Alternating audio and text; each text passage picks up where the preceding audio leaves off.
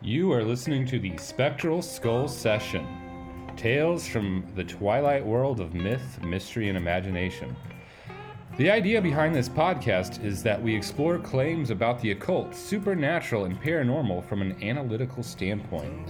We're open to the existence of a world beyond the five senses, and we dismiss that dogmatic skepticism that insists that any story about the unexplained has to reduce to hallucinations or swamp gas. But we're not committed to any particular theory or philosophy about what the paranormal is, and we realize that, whatever is out there, the answer is likely to be more complicated than any existing model or theory. What we bring to the table is small s skepticism, a skepticism that we throw as much on the mainstream accounts as we do on the supernatural story. Okay, let's get started. Do you ever have this problem? You're getting ready for a long walk in the woods and you want to roll a spliff of smokable herb. You've got your herb in the bathroom, you're rooting around in your toiletries kit for medical scissors so you can chop it up nice and fine, but then you have to go get a plate from the kitchen. When you're all done, it's a mess. You've got herbs all over the bathroom, your hands smell like herb, you've got to wash all this stuff and put it back. It takes forever to get out the door, you're not vibing, you gotta light that spliff up before you can feel at peace. Ugh. Luckily, Happy Trees has the solution. A premium grade stash box from Happy Trees. That's HappyTreesSupplies.com. Happy Trees sells a convenient lockable stash box. It comes with a 4-piece titanium grinder that will give you the smooth grind you've been looking for. The 50 diamond cut teeth grinds your herb to the perfect size for cones and rolls. The neodymium magnets keep the lid on tight while you grind. There's also a stash jar, which will protect your herb from damaging UV rays and keep moisture in, so your stash stays fresh. The airtight seal helps keep smells inside, so you can save them for yourself. There's also a metal rolling tray, so you can save every precious bud. And everything fits snugly into the box. Plus it has a key, so your nosy roommate or your little brother isn't poking around in your stash. They come in 3 varieties. There's the Metatron's Cube themed box that has Metatron's Cube etched on the box and every accessory. Metatron's Cube is a sacred image associated with the angel who translates the directives of God into a form comprehensible to humans. This is according to the Kabbalah.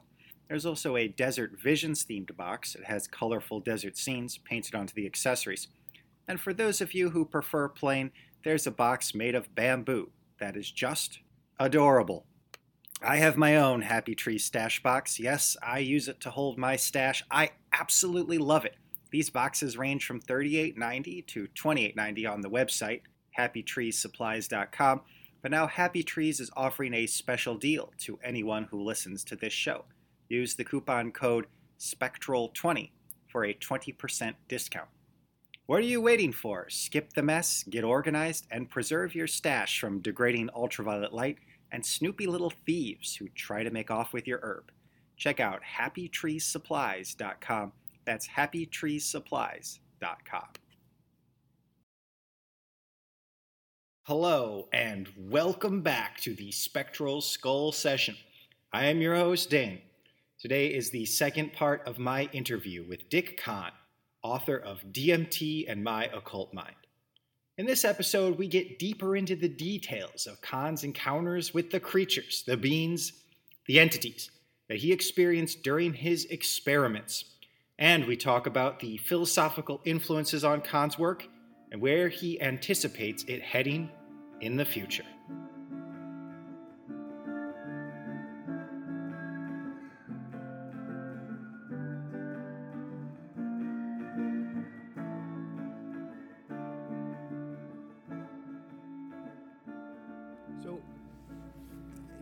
Did you ever ask yourself, you know, as complex as this hallucination is, how do I know that it's not just coming from me? Like, because of the repeated experiences, you start to become familiar to some degree, with the unbelievable energies that emanate from you, and you start to have this, you start to develop or begin to appreciate that energy that manifests from you. It has a perceptive capacity, as I say, and you can start to feel, okay, the entity's in the room now. Even though I'm still on my second dose, second pull, I can feel the entity's there. You know, I can feel it, and it's watching me. And you start to take the third, you lay back, and then it's there, it's on you. So it's developing the perceptive capacity of your own sort of psycho-spiritual output. But more than that, it's... I mean, going back to the example that I saw, and, you know, you start to say, well, okay, you are seeing the consensual reality of the bedroom, but you're actually hallucinating this being that's moving like a... It's peeled itself from the walls, you say, and now it's moving like a rayfish through the doors. Now you got to understand that could be a hallucination. Well, I struggle with that because, as I say, with DMT, you, by and large, you're in your rational senses. You know, I'm seeing the window, I'm seeing the trees through the window, I'm seeing the walls, I'm seeing all the contents of the bedroom. But because of my heightened perception, my aided vision, I'm also seeing this being that's just been interacting with me. So other people can, I don't know, I mean, if other people say, no, you're seeing things, you're seeing illusions, I'm not going to get upset. It's one of those things like, I know what I saw. You know, I've been outside and seen, you know, way beyond this.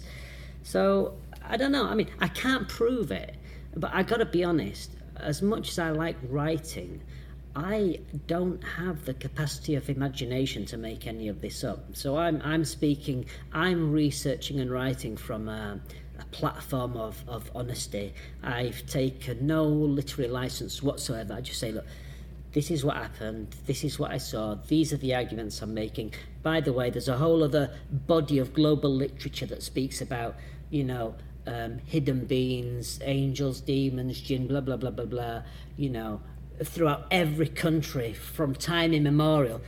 Maybe there's something here. Very good. That's very interesting. So one of the things you're saying is that metaphysically, so in terms of your assumptions about reality, you do start where Theosophy and other occult traditions leave off. And you're confident in starting there because of the sheer vividness of the experiences, and then you're also saying that there's an inter-trip consistency, that like when you smoke different times, the entities are similar, they're consistent in a way that you wouldn't expect if it was just a random hallucination coming from your brain. Am I capturing that correctly? Yeah, I think you're capturing that really well. So I tell you what, by way of example, we started the conversation talking about my tinnitus, and you know, even now I can hear it as this intensity and this frequency. You know, it's very muted. If I was to smoke a little bit of DMT, you know, it would increase in intensity and frequency. If I try for a breakthrough dose, it's really powerfully gonna increase in intensity and frequency, and the room or the outdoor local's going to fill with this you know, mind stuff, this psycho-spiritual substance, you know, that serves as a signal to these entities. So cue the entity. The entity's arrived. And when it begins to impose its power, it has this same intensity and frequency of my tinnitus. But I'm talking many, many, many magnitudes higher than anything my mind can generate. Many times higher, and this is what's in my experience, this is what's causing the breakthrough into hyperspace. The entity is, and I choose this word from occult literature, from mesmerism. The entity is mesmerically overpowering the user with its willpower. You know, it's imposing powerfully upon the user in such a manner that the user's instantly fascinated to the extent it looks like you're in another world, but you're not. You're engulfed within the mind of this powerful being that's imposing whatever visual fantasies it wants to impose upon you, whether it's aliens, jesters, clowns, dragons, blah, blah, blah, blah, blah, whatever. So I've never paid much heed to the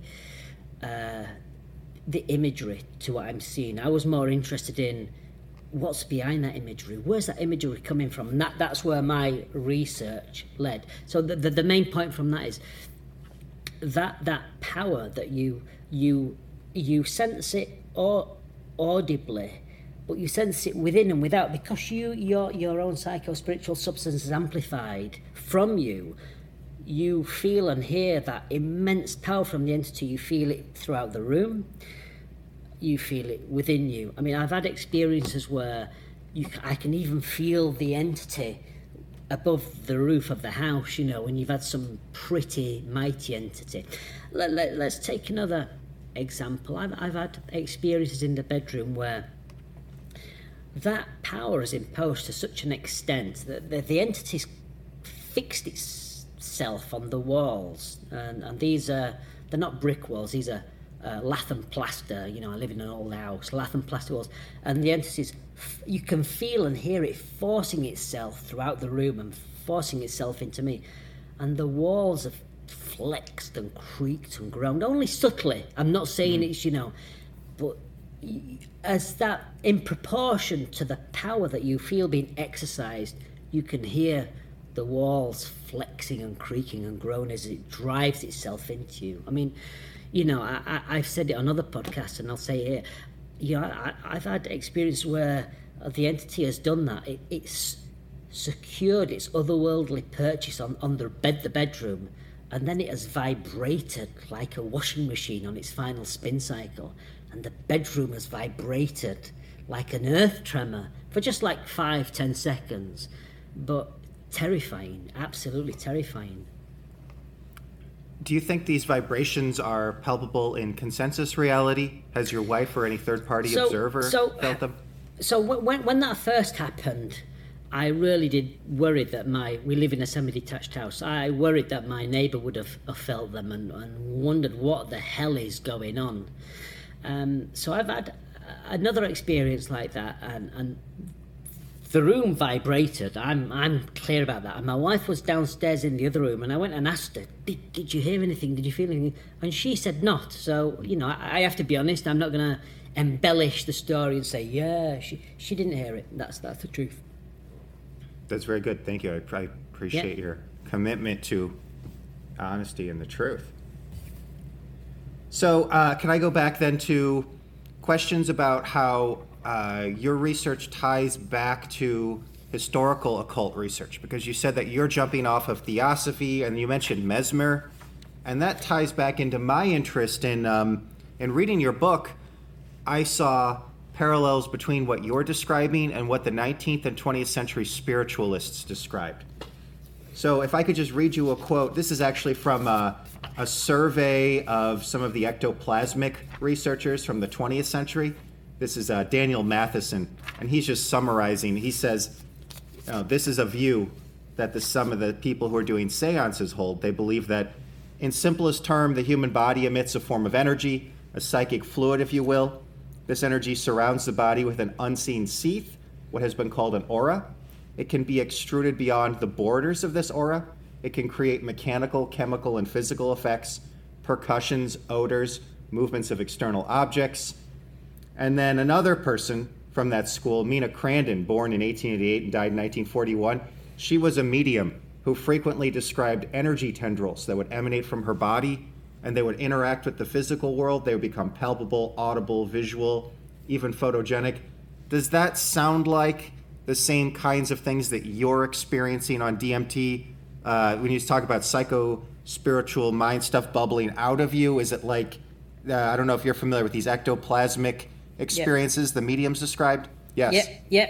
I would. I mean, I'd say these experiences are apparently devoid of any entity interaction. But yeah, I mean, these are fascinating quotes. And I mean, it's remarkable to consider that some individuals may have the natural capacity to be able to manifest these emanations without recourse to powerful psychedelics. I know I couldn't, but I mean, if these are true, and having seen what I've seen on DMT, I'm more minded to believe that there were some individuals who possibly could make this manifest.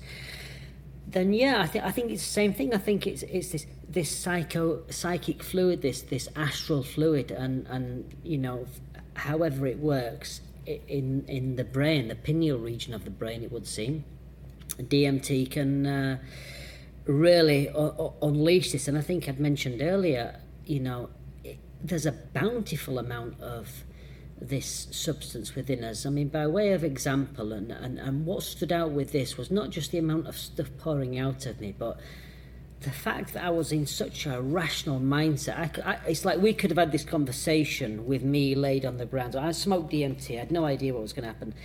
And this, I mean, I can see consensus reality, I can see the shed, the apple tree, the fence, blah, blah, blah. But this spiral of dense, super dense, transparent, psycho-spiritual substance, it just spiraled out of me like a torrent. And it was filled with, you know, geometric shapes. And we could have had a conversation like we're having now, but this stuff was just spiraling out of me way into the sky.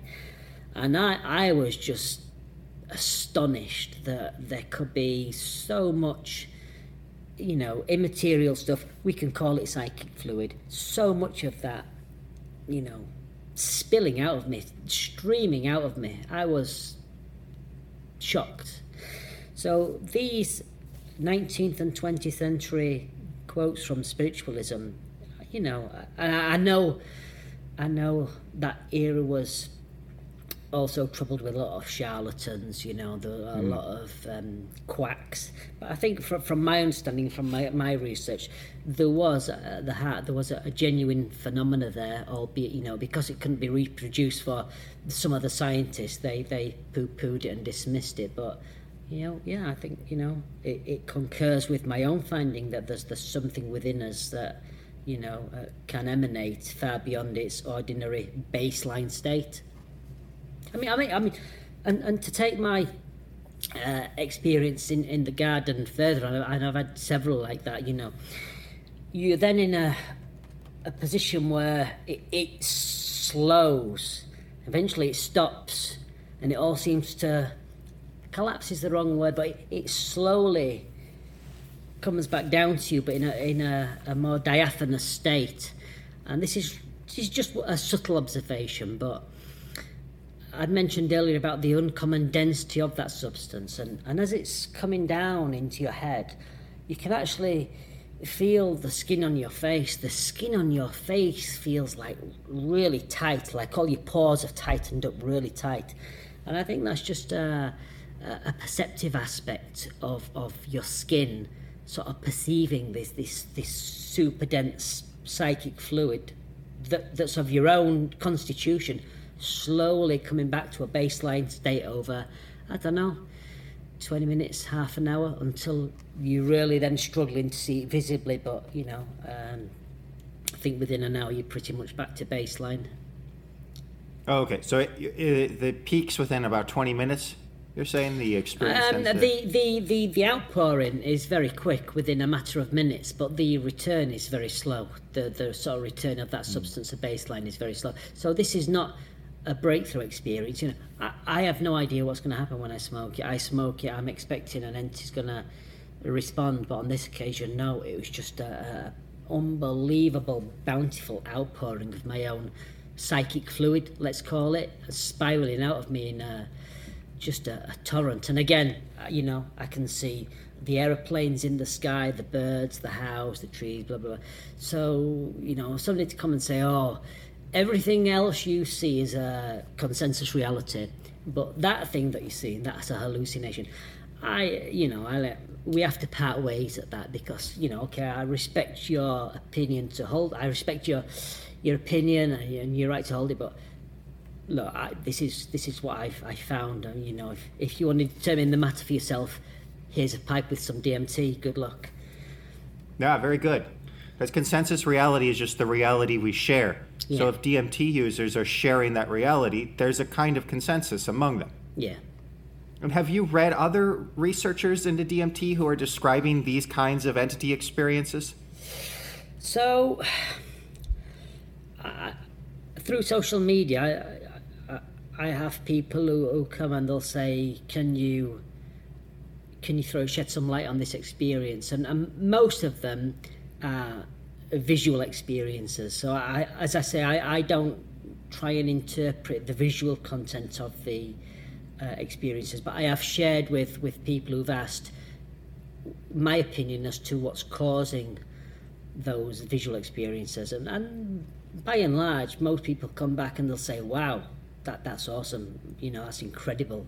You've given me a whole new perspective on these experiences. I think we've very vaguely touched on the invasive aspect where the entity can be operational within your oral cavity. I think you've got a question about it being in your brain. So there's that. So I've had a few people come and they've said, look, I can't believe it, the thing was inside me. And I said, yep, okay, you're not alone, I've experienced that, and I'll explain, in my opinion, what's happening. Again, they're like, wow, that's a really awesome perspective, thank you very much. The one thing that nobody yet has come to me with is what I've called the sort of the revelatory experiences. And I don't mean revelatory in the sort of biblical sense that I'm getting direct divine information, but smoke outside, your own psychic fluid rapidly projects bubble-like or hemispherically like out into the sky, and then an entity will manifest above me in the garden, and just incredible, just like the best way to imagine it is like a vastly oversized, multifaceted diamond exhibiting countless geometrically precise, symmetric, lozenge-like cells. I mean, just like a beautiful creature of hidden nature exuding this tremendous power. And out of all my experiences, these represent, for me, sort of a triumph, because this is they that impose these visual experiences, the hallucinatory experience. This is they who manipulate the mind, who operate, who do all these wonderful tricks. Now, I'm not saying that appearance is their true form in whatever realm they're in, but to see something like that, so beautiful, wow. In otherwise consensus reality, blows me away. And nobody's ever come and said, I saw this thing and I got to describe it to you.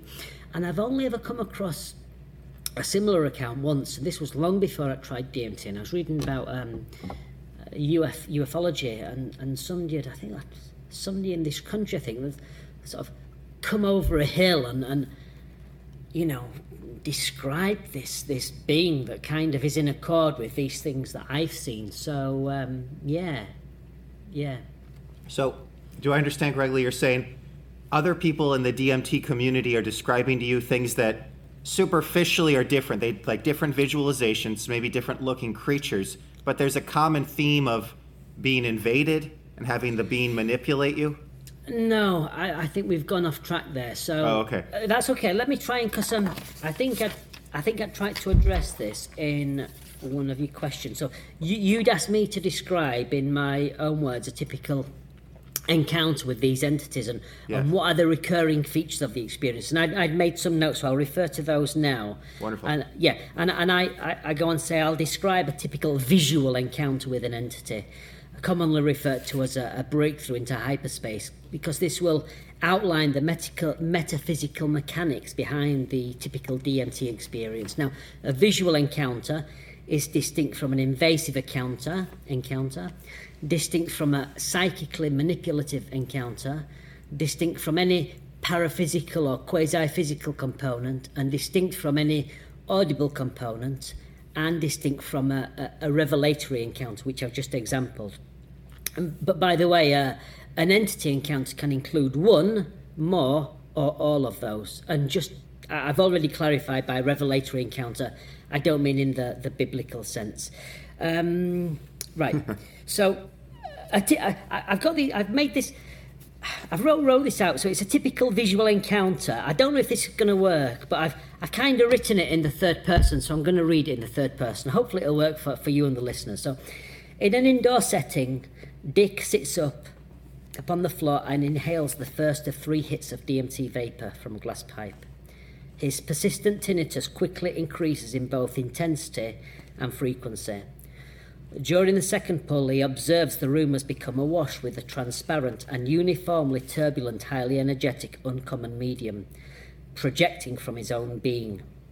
His tinnitus continues to increase significantly. As he begins the third and final inhalation, he is able to palpably perceive the arrival of the entity in the midst of the room. Dick holds the vapor deep within his lungs and observes the volume of the room filled with turbulent, transparent energy. He knows the entity is watching him and waiting, and he suspects the entity knows full well what practice he is engaged in. Upon reclining into a supine position and exhaling the superfluous vapour, the entity willfully and powerfully begins to impose itself. This is evident to Dick as a very much greater audible magnitude of intensity than his own tinnitus, an audible intensity that is also palpably perceived by Dick by virtue of the sensing capacity of his own powerfully projected medium. The entity willfully increases the frequency of its otherworldly constitution, many magnitudes of order beyond Dick's human level of audible tinnitus, all occurring within a fast-paced sequence, mere seconds shy of near instantaneous. And that is it. Dick is now deeply immersed in a mesmerized state of mind and is apparently within another reality, a reality that looks phenomenally more real than ordinary everyday terrestrial reality, a reality that is ever morphing and changing, with the foreground melding into the background and the background melding into the foreground. Dick observes this strange otherworldly environment is occupied. There are strange two-dimensional human-like beings whose faces appear to be masks. There are clowns and jesters and circus performers. Dick is the centre of their attention. They all display great happiness and joy at his presence. They move in a peculiar manner. An impossible object moves in an impossible manner. Dick's mind is working flat out just to keep up with their simple and yet oddly playful and mischievous shenanigans. The immersion into this world is so mesmerically magical, Dick wishes he could remain here forever. And then, unexpectedly and certainly against his wishes, Dick is suddenly back where he began, having seemingly exited that world in a manner that made it appear that he was gently spat out. So that's what I would describe as a sort of typical visual experience, a typical entity breakthrough, a sort of typical breakthrough experience into hyperspace. But what I found is the more that you pursue DMT, the stranger it becomes, and other aspects of the experience became apparent, such as this, the entities operating invasively. I mentioned about the sealing up of my lips and my nose. You've referred to the doing something in my brain. So this is the invasive aspect of the entity. It can also produce audible hallucinations.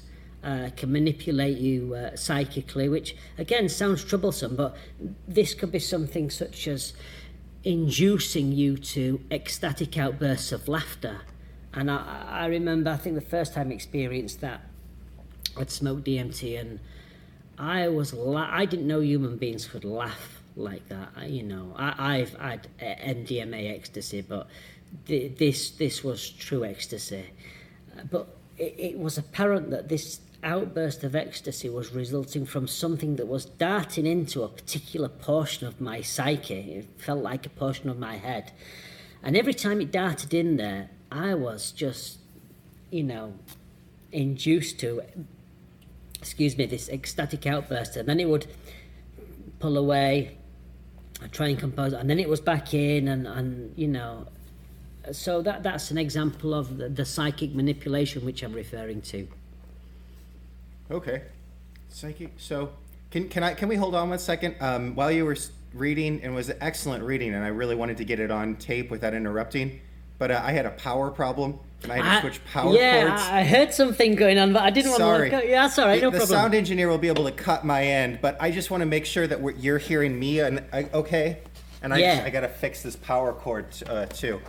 I'm just really glad we didn't lose the computer. Okay, good. Am I sounding okay now? Yeah, sounds great. Very good.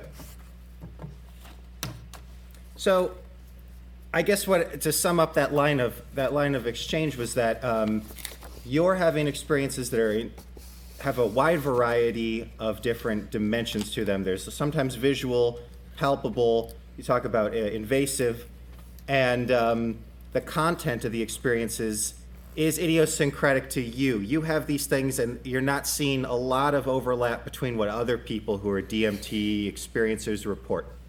No, I don't think that my experiences are any different, and I know that was one of your questions. I think the point is that I'm not paying too much heed to the content of the visions.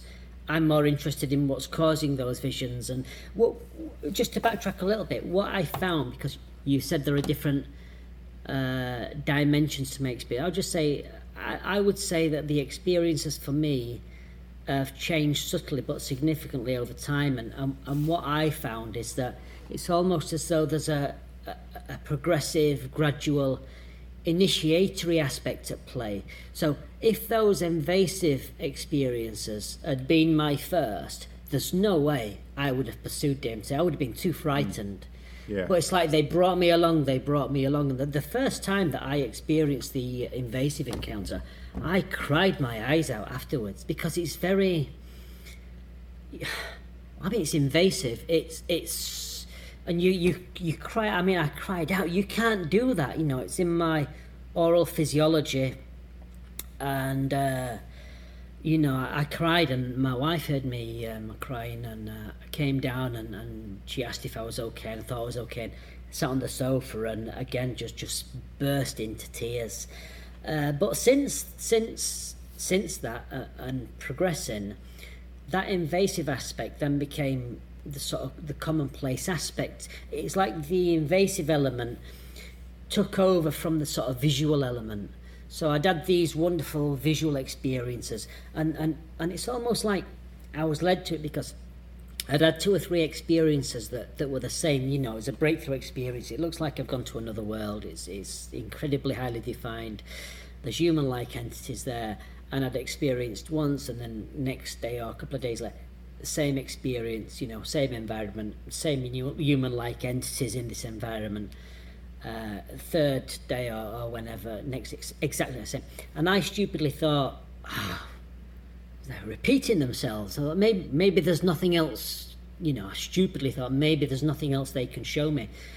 And then the next experience was the invasive experience. And as I say, I cried twice and, pursued DMT beyond that. And the invasive aspect then sort of became the sort of the common theme, the theme of the experiences. You know, I get these invasive aspects to the experience, and again, you know, if you want to pursue this line of research, you've got to. It's true, like Terence McKenna said, you've got to have your wits about you, but I think you've also got to.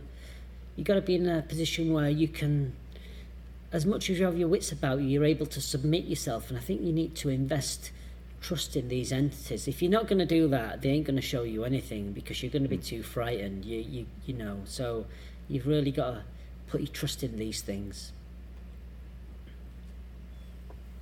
What? Can I just get clear that you do think that they're teaching you something through the palpable invasion of your body? So when they come into you, like your larynx, you say, or there's a couple experiments where you describe them like tattooing. It's like a tattooing sensation inside your arm. And in both places, it seems like you say that you felt like they're preparing you or teaching you or programming you. Do you still think that?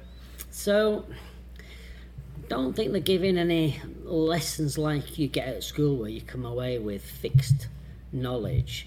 So with the invasive experiences, no, I don't think that they're teaching me anything. other than that we have got this capacity to do this in our interactions with DMT users. And I don't know, I mean, I have suspected and bought into the suspicion that these beings know that I'm writing, documenting and planning to publish, and have now published. You know, as I said earlier, I made that as clear as I could. So I've wondered whether I was purposefully given a range of experiences on that basis. But no, I don't think they were teaching me anything. I think they're just saying, check what we can do. And they have got a whole heap of tricks. So in one of your other questions, I'd made some notes, because I think you'd said that my experiences seem different to other people's, and no, I don't think they do at all. So I think you'd said that the sense of transport to another realm is missing. Well, no, I don't think it is. I just think I'm interpreting what other people are experiencing the same as me very differently. So by way of example, I smoke a dose of DMT in the bedroom, 3 hits, lay back, bang, the entity's on me, and it looks like I have gone to another world. It seems I'm in this futuristic factory. I don't see any of my bedroom. I'm in this wonderfully highly defined futuristic factory. Not only that, I am on a conveyor belt, and it's without question, I am somehow moving. So we've got 2 options here, maybe more, but let's stick with 2 for simplicity. Either I have vacated my body and somehow find myself in a futuristic factory, doesn't matter where, but within this factory I'm laid on a conveyor belt and I am, there's no way, no doubt I'm moving. So either that's true, or another way of looking at it is I've smoked DMT, something very powerful from the unseen realms has mesmerically imposed upon me and made it appear that I'm in this futuristic factory. And by virtue of its very powerful constitution, it is now beneath my back, operating in a quasi-physical manner, sending ripples beneath my back from within its own body, within its own volume of mind, and it's creating this fantastic illusion of motion. And yeah, I mean, I've had enough experiences to sort of say, well, this is what's happening. It's not that I'm going somewhere else, but something's coming to me. And because of the inherent powers within its constitution, it can not only make it look that I'm in another world, a futuristic factory in this example, but it can also make it convincingly seem that I'm on a conveyor belt moving, but I'm not. This uber powerful entity is sending a sequence of consistent ripples beneath my back, beneath the back of my legs, and creating this extremely convincing illusion that I am in motion, but it is an illusion, a very convincing illusion, but an illusion nevertheless. And that's, for me, been a large part of, fun is the wrong word, but a really intellectually intriguing aspect of my research, trying to work out what's at play and fit it into this hypothesis, this framework I've got. And forgive me, I'm just going to say it, I think I've done pretty well. I mean, if other people want to say, okay, yeah, I smoked DMT, but I did go to a futuristic factory and I was on a conveyor belt, I'm cool with that. But I think it's more likely that the truth is that something responded to your DMT amplified signal and imposed upon you visually and beneath you in a sort of paraphysical manner, and created a wonderfully convincing illusion of motion, but it was an illusion. I mean, these entities, their bag of tricks is, I gotta say, probably limitless. You know, I'm not here saying I'm the alpha male of DMT or the psychedelic world, far from it. I'm just saying I've experienced quite a lot. I've thrown some pretty original analysis on it. But even with all that, I still don't feel like I've scratched the surface. Ah. Yeah.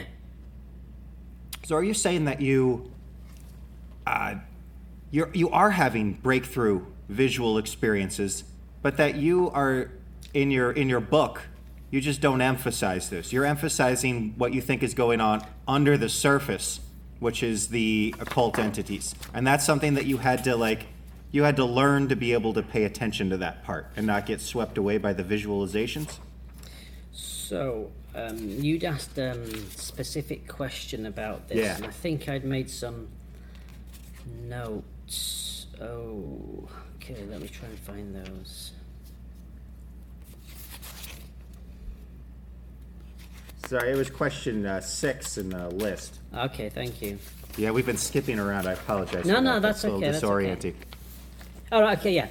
So the notes I made here were, you know, I said as much, but I'll repeat. I don't consider my DMT experiences are substantially different from the experiences of other people, but I do believe terms like breakthrough, waiting room, and hyperspace as it pertains to DMT inebriation, they become part of the accepted parlance without any real questioning as to what those terms may actually mean.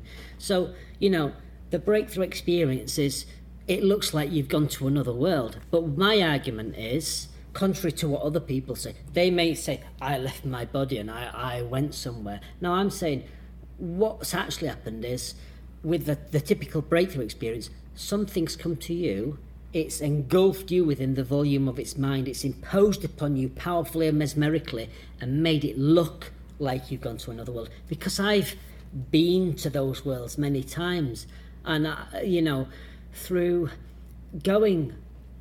having those experiences, the breakthrough experience is something breaking through into this dimension and imposing upon the human. It's not the human breaking out of the terrestrial dimension and breaking into somewhere else. And I'm not saying that that doesn't happen, and I'm not saying it can't. I'm just being honest about my research, and I will say that I think by far the majority of what people consider to be a breakthrough experience, it's actually them being engulfed within the mind of a powerful entity that's imposing upon them so wonderfully visually that I know it looks like you've gone to another realm, but I pursued the experience time and time again to try and work. I didn't know what was happening. I thought, where am I?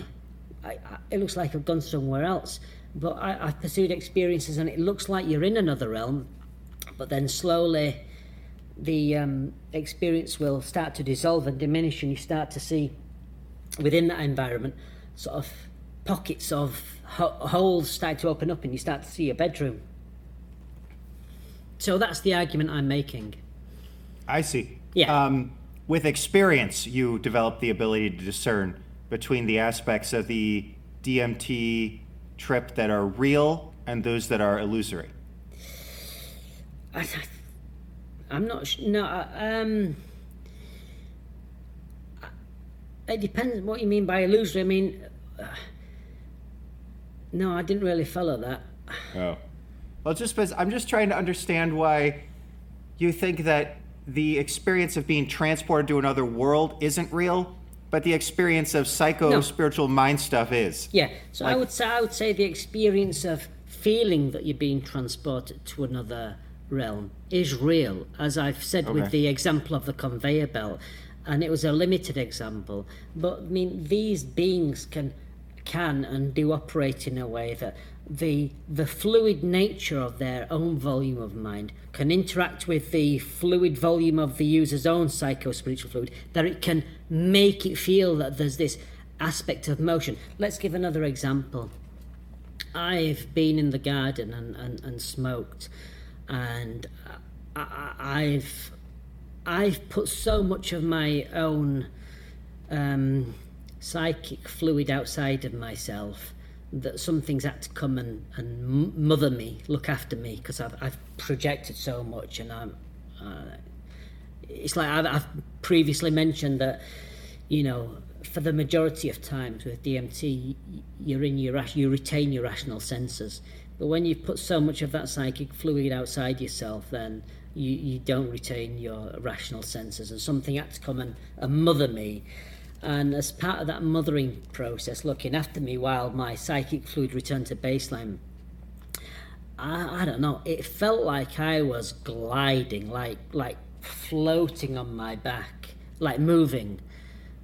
And I wasn't. It was convincing, and it carried on, and it was beautiful. And I, as my senses started to return, I could, I don't know how I worked it out, but I noticed the, because I'm seeing consensual reality, I'm seeing the garden filled with this mind stuff of my own and this entity.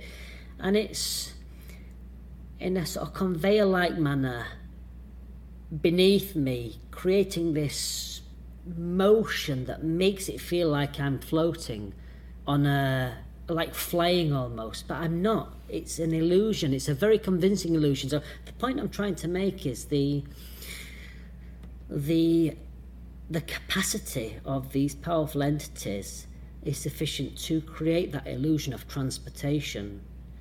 That's the point I'm trying to make. And it is an illusion. It's a very convincing illusion. I mean, anybody wants to say, Dick, you're wrong, you know, the breakthrough experience that the majority of the people are experiencing is they are exiting their body and they are going directly into the spiritual realms.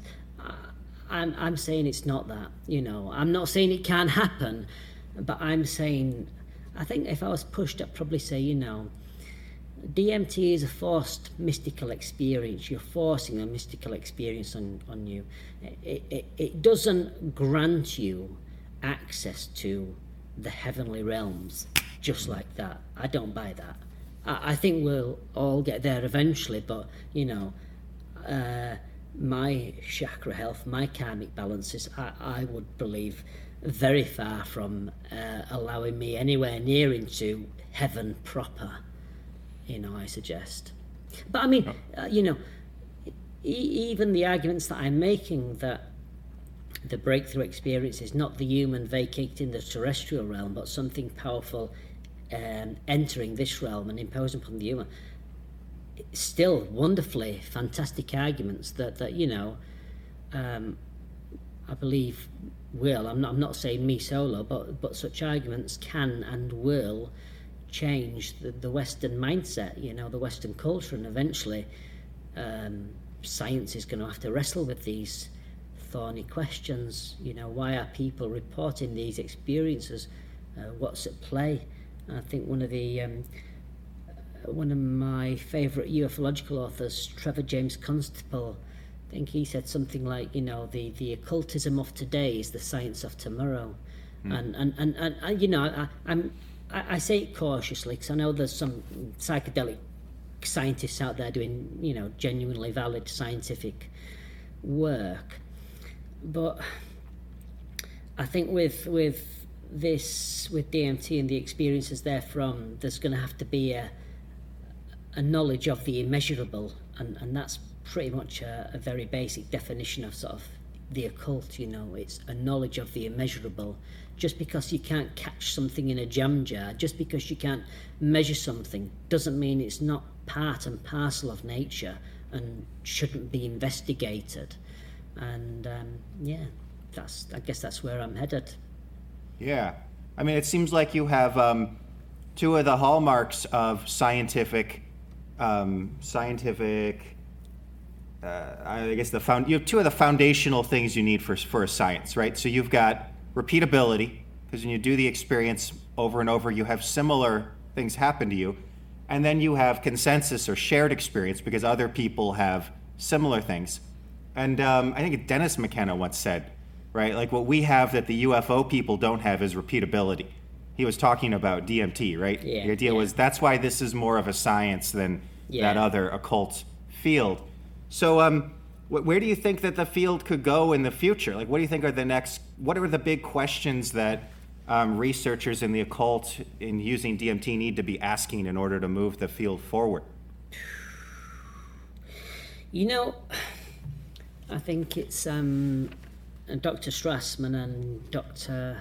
Andrew Gallimore. I think they produced this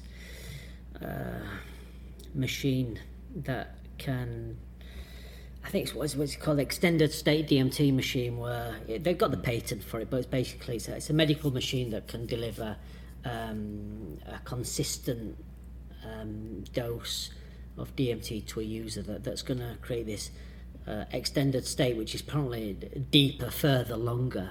And you know, I think that's great, but I'm not sure I buy into the opinion that that approach will give us the answers that we seek, especially when we're still at the data collection stage of this fantastic mystery, when we still don't have consensus opinion as to what the smoked DMT experience is, you know, what's taking place there, what the ayahuasca experience is. You know, this notion that if we go deeper, further, higher, longer, it will furnish us with the questions we seek.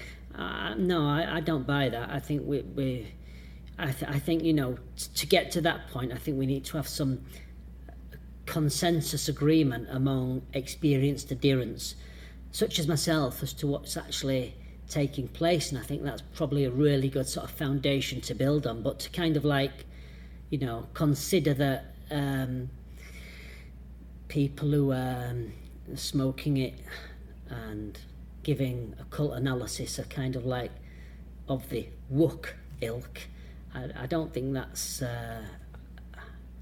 I don't think that's the way forward. I think, you know, everybody's opinion is valid, and as I say, it's trying to sort of get an agreement among adherents as to what's actually taking place, and sort of shape the language around that. But we're a long way from that. I think we're still very much at the data collection stage, but clearly, it's the substances and experiences that's growing hugely in, you know, I mean, people want it. I mean.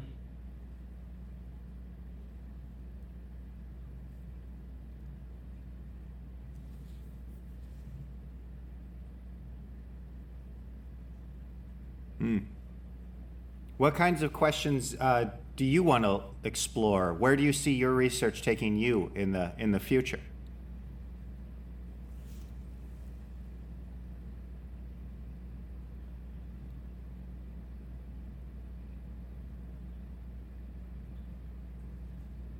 Oh shoot, we just lost him. Can you still hear me? Dick, I can hear myself, but I can't hear you.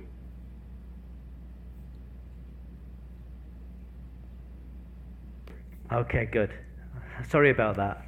That's no problem. We're having all kinds of things. This is just going to be what happens with technology. It's never going to be perfect. Okay. Where were we? We were somewhere. I was asking you about what you want to do next with your research. Oh, so where do you see yourself going in the near future? Yeah, so the plan was always to publish 3 books in this series, the DMT and My Occult Mind series. So we're up to 2. So DMT and My Occult Mind 3 is in the works, and in terms of practical research towards that, I'll be documenting just a few ayahuasca experiences. I'll be documenting some research into the very powerful toad medicine 5-MeO DMT, which I'm presently pursuing, and hopefully be able to pursue some more free-based DMT and NDMT experiences for ACODMT, which I think is synthetic psilocybin. But more than that, I don't want it to just be you know, a bibliography of psychedelic experiences. I really want to try and dig into the question as to who the DMT entities are. Obviously, you know, there's a whole host of esoteric and occult literature out there, and I'm slowly digging my way through it, and you know, the old stuff, some of the new stuff, and occasionally finding, you know, hidden treasures and gems. So I really want to try and address that question. I'm not sure I'll be able to, you know, I'm not saying I will nail it, but I hope I can produce something that is engaging and, you know, fun and, you know, interesting to read. So that's where I'm at. That's very, very promising. Can you give us a little hint about who are the occult researchers? What's the occult literature that you're most interested in right now? Do you know, I've looked at so many of the old books on mesmerism. And I'd love to say that they're wonderful, but they are hard work, and there's very little in them. There's one or two quotable gems in there. So I've gone through a lot of that. It's not just book research. I'm looking at a lot of, through Scribid, I'm looking at a lot of documents, and there's some real gems on there. So I'm trying to reference everything. I'm looking at some mainstream stuff on hallucinations. That's really interesting. But I mean, with the esoteric and occult literature, I mean, not only the books, but the sort of the documents and the articles, there's such a wealth of information on there. So I'm having to be really I'm having to cull a lot of the stuff and just say, right, I'm going to look at this, and this, because otherwise I'm just going to end up with too much stuff to go through. So I'm really enjoying that, and really look forward to sort of bringing it all together. But it's an immense amount of work. I'm not complaining. I really enjoy it, but it's a long way from completion.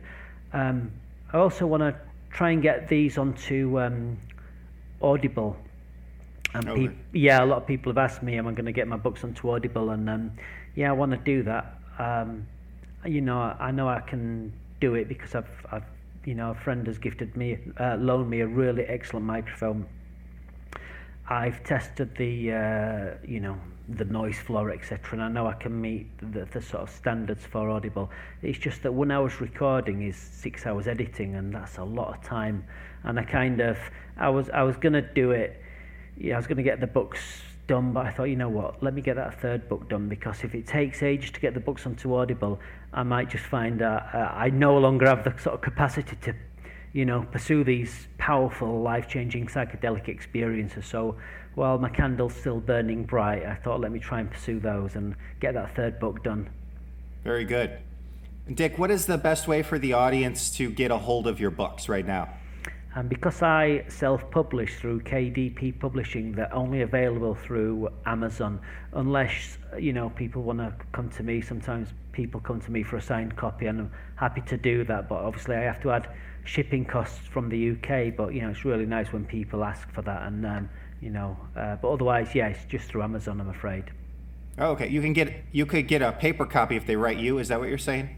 Yeah. Yeah. I'm happy to send, signed copies out. I've sent quite a few. It's really rewarding. I love thinking of something to write in there, as a dedication. And, it's reassuring that each one I've sent has found its destination, whether it's America, Canada, Australia, New Zealand, wherever, UK. Yeah. So, yeah. I might take you up on that. Yeah, okay. Yeah, great. Very cool. Thank you. Well, were there any other questions, Dick, that I forgot to ask, or anything that you wanted to tell us that I haven't asked you already about the DMT or the experiences? What, there was one question that you'd asked that saw me go to a couple of friends who I knew would have a story to tell, and it was the question about, do you know anyone who has ever been endangered by their DMT experiences? So, I mean, if you've got time, we can... Yeah, absolutely. Yeah. Let me just... Okay. So there'll be no names mentioned, but this one is a friend of a friend story. So a friend of a friend had a horror trip one night. He'd drunk a lot of alcohol and ignored his friend's advice to leave the DMT alone for a night when he wasn't in a drunken stupor. So he'd actually gate-crashed my friend's Friday night. My friend was all set up for his own deep solo journeys with DMT. Anyway, long story short is the inebriated individual had a DMT trip that really freaked him out, and he's never been the same since. He never goes out apart from going to work. He rarely answers the phone, and he's avoided numerous invitations by his friend for a visit, including an invitation for Christmas dinner last year, just gone, which he said he would attend. So he's told his friends that he's had part of his soul stolen and replaced by something dark, and he's not himself anymore. So my friend has told him to fix it by going in again, going to the DMT realm again, and using the power of intention to fix the problem. But he won't dare to do it. Becomes pale white whenever the matter's mentioned, and he's not said what happened in any depth, but whatever it was, and I quote, it scared the fuck out of him in a big way.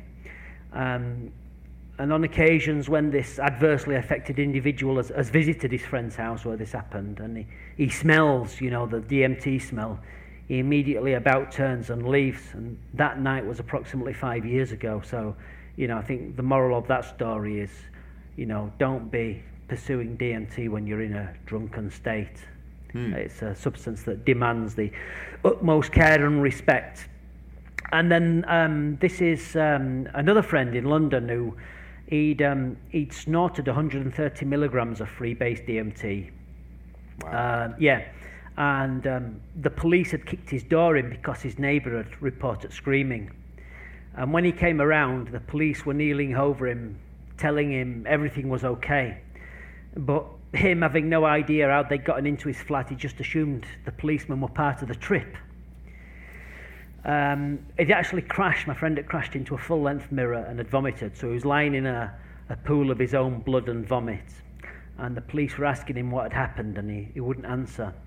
And eventually he asked the police officer to show him the forced door so he could believe that they were real. He still didn't think these police officers were real. And the officer said they couldn't move him because the ambulance was on its way. Anyway, he struggled, but to no avail. And eventually one of the officers got the idea to photograph the door and show him the door had been kicked in. And that calmed him down. And the ambulance came and checked him over, and finding only superficial cuts on his arms, you know, they all left, the ambulance crew and the police officers left. And the police took the DMT away. They took it from him and he confiscated it for his own safety. He says that the DMT experience was the universe and language trying to form, but instantly collapsing on themselves. And my friend says it may not sound like much, but at the time it was truly hellish. So I thought it was a funny story, you know, there's two policemen kneeling over you and you think they're part of the trip. So that is fun. I don't want an experience like that. I can understand that, yeah. Yeah. I could definitely put back your research project. Indeed. Well, Dick, it's been really good talking to you. And I really appreciate you spending this time with us, the Spectral Skull Session. And I wish you the best with all your research. Thank you. I'm looking forward to seeing your next book, and hopefully having you on the show again so you can let us know what new insights you've had into the DMT entities. Thank you. I've really enjoyed the interview, so thank you. If I can quickly say a quick thank you to everyone who has purchased DMT and My Occult Mind, whether it's DMT and My Occult Mind Light or DMT and My Occult Mind 2. I'm really grateful. I'm especially grateful for anybody and everybody who's left positive comments. As a self-published author, I have to do all my own marketing, so those positive comments, they're really... you know, favorable to me and really well received, and I'm really grateful. That's wonderful. Thank you. Have a good afternoon. You too. Thank you. Thank you, Dave. And that's all the time we have for this week. Thanks for listening, everyone, and tune in next week.